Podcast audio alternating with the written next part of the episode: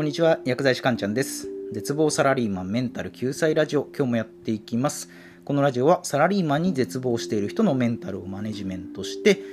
本来のパフォーマンスを取り戻させるをコンセプトにやっている番組になります。はいということで今日もラジオを撮っていくんですが皆さんいかがお過ごしでしょうか？ちなみに僕はですねちょっと最近体調が悪いんですよね。まあその体調が悪いっていうのは、まあ、風邪をひいたとか熱が出たとかじゃなくてなんか体がだるいんですよ。っていうのはその9月って、まあ、いわゆる季節の変わり目じゃないですか。で季節の変わり目ってやっぱ気候が安定しないですよね。まあもちろん気温の変化とかもありますし、まあ、雨が降ったり止んだり、まあ、晴れたり曇ったりで、まあ、気候がとにかく安定しないので、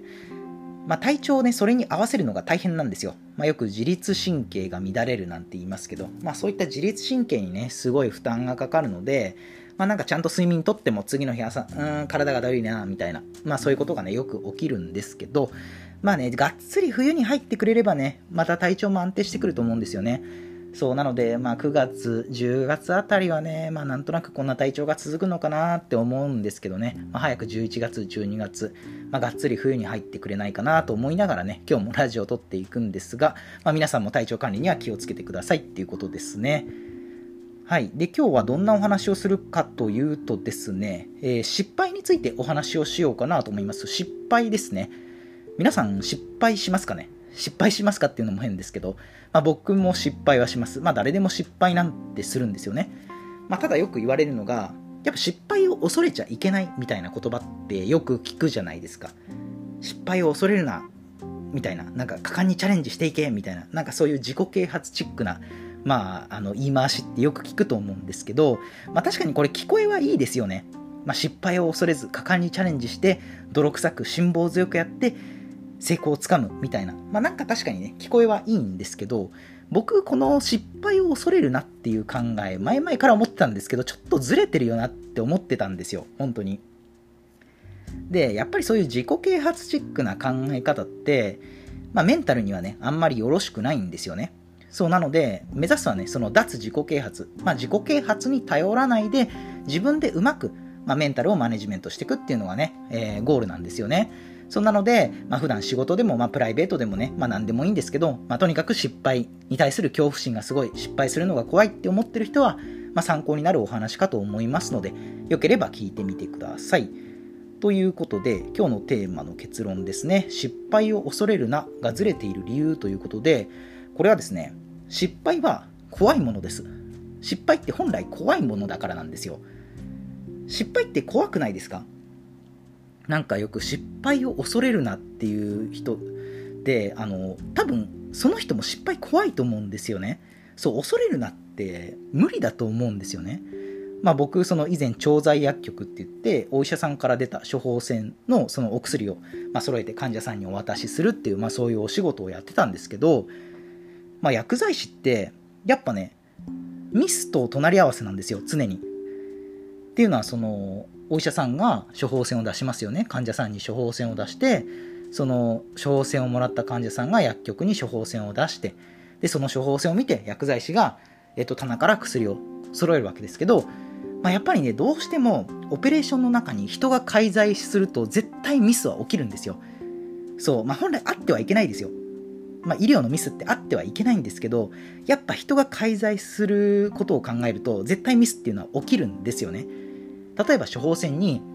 まあ、A という薬を揃えてくださいっていうふうに書いてあったとしてもじゃあ A という薬の隣にすごい名前の似た B っていう薬があった場合間違えて取っちゃうリスクだってあるわけなんですよ。そういうリスクと隣り合わせで薬剤師は常に仕事をしているんですよね。もちろんね、大前提としてそんなミスはあってはいけないんですよ。で、そのミスを防ぐために、まあ、実際に取り揃えた薬剤師以外の薬剤師が本当にそのお薬ちゃんと処方箋通りに揃えられてるっていうのをチェックする、まあ、監査っていうね、システムがあるんですけど、まあ、それでチェックをして、まあ、ちゃんとね、患者さんに正しいお薬が渡るようにっていう、まあ、そういうオペレーションは、どこの薬局も組んでるものなんですけど、まあ、やっぱね、まあ、ミスっていうのは人が入る時点でもう絶対にね、起きるものなんですよ。うん、多かれ少なかれね。で、それは薬剤師だけじゃなくて、まあ、お医者さんも同じで、例えばじゃあ外科医の先生とかって、もう完全にもう手でやる技術じゃないですか、手術って。外科医の手術って。やっぱね、お医者さんもね、まあ、ミスしないミスしない確率がもう100%、うん、ミスする確率が、まあまあ、あの0%なんてことはねないわけなんですよ絶対、まあ、ミスする確率をはらんでその中で仕事をしてるわけですよねそうなので絶対失敗っていうのはつきものでで失敗は怖いものなんですよ。だからなるべくなくそうとしてるわけですよね。そうだから失敗を恐れるなじゃなくて失敗は本来怖いものなんですよ。まずそこの認識を改めない限り、まあ、どうしてもそこあのメンタルのズレが生じるので、まあ、いつまでたってもねあの失敗を恐れるな失敗を恐れるなっていうそういう自己啓発チックなね考え方からね脱することができないっていうわけなんですよね。じゃあどうすればいいのっていうことでアクションプランはですね失敗を恐れるなではなく失敗を恐れる気持ちを否定してはいけないっていうふうに考え方を変えるっていうことですね。失敗を恐れるなじゃなくて失敗を恐れる気持ちを否定してはいけないんですよ。そう、失敗を恐れるなだと、その失敗を恐れてる自分を否定してますよね。だけど失敗を恐れる気持ちを否定してはいけないだと失敗を恐れてもいいっていうふうに恐れる気持ちを肯定してることになりますよね。そうこの考え方のアングルを変えるだけで実は人間気持ち、まあ、メンタルってねすごい楽になるんですよねで、まあ、そもそも論ねあの、まあ、失敗か失敗じゃないかって、まあ、人によって見え方も変わるしあとは時間の経過によってもねあの見え方って変わってくるんですよね例えばその僕学生時代バスケ部だったんですけど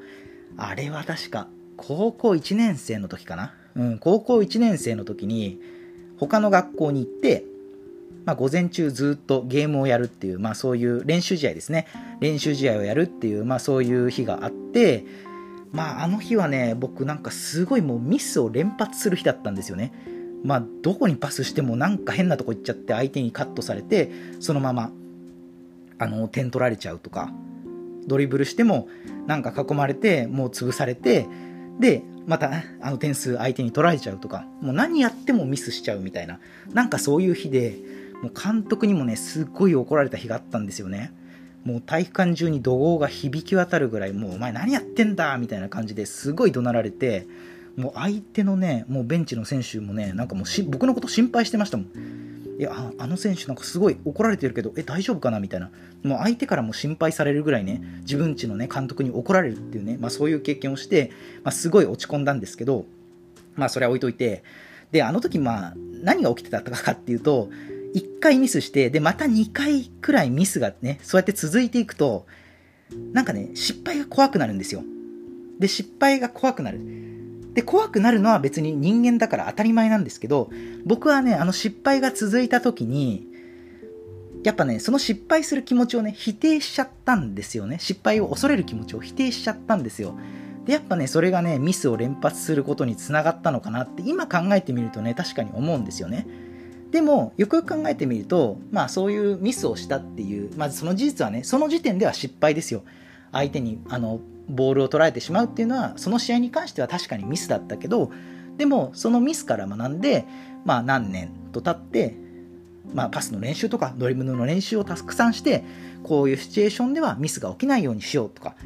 じゃあそれのためにはこういう風なドリブルこういう風なパスをしようとかそういう風に改善を重ねることができてミスを、まあ、クリアにしていった。ミスを、えーと少なくしていったわけですよね。そう。なのでその時は失敗だったとしても時間が経つとそれは失敗じゃないんですよ。まあよく言うその失敗から学んでうんなんかそれを改善して強くなるみたいな失敗から学ぶみたいなことをよく言いますけどそうあのその時は失敗だったとしてもうん何年後かにはもう失敗じゃなくなるんですよね。そうあの時間が経つと見え方がね変わってくるんですよ。そうなのでその要はですね失敗は恐れてもいいんだと思った方が、まあ、失敗をね恐れなくなりますし、まあ、失敗が怖くないっていうふうに無理に思うことはないんですよね。そう失敗を恐れる気持ちをその否定してはねいていけないんですよ。よくその失敗が怖くないっていう人いるんですけどあれは失敗を恐れる気持ちを否定していないから失敗を怖いと思わないんですよね。そうちょっと哲学チックな話になるんですけどそう失敗が怖くないっていう人は失敗を恐れる気持ちを否定してないから失敗が怖くないんですよ。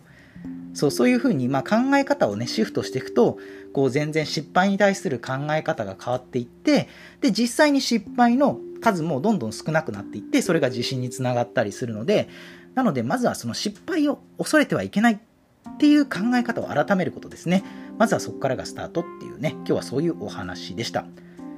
では最後まとめですね失敗を恐れるながずれている理由ということで今日はお話ししていきました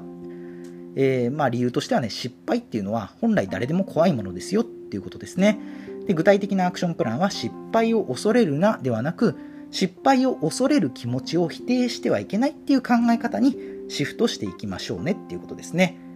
では今回の内容は以上になります。いかがだったでしょうか？また次回もお会いしましょう。さよなら。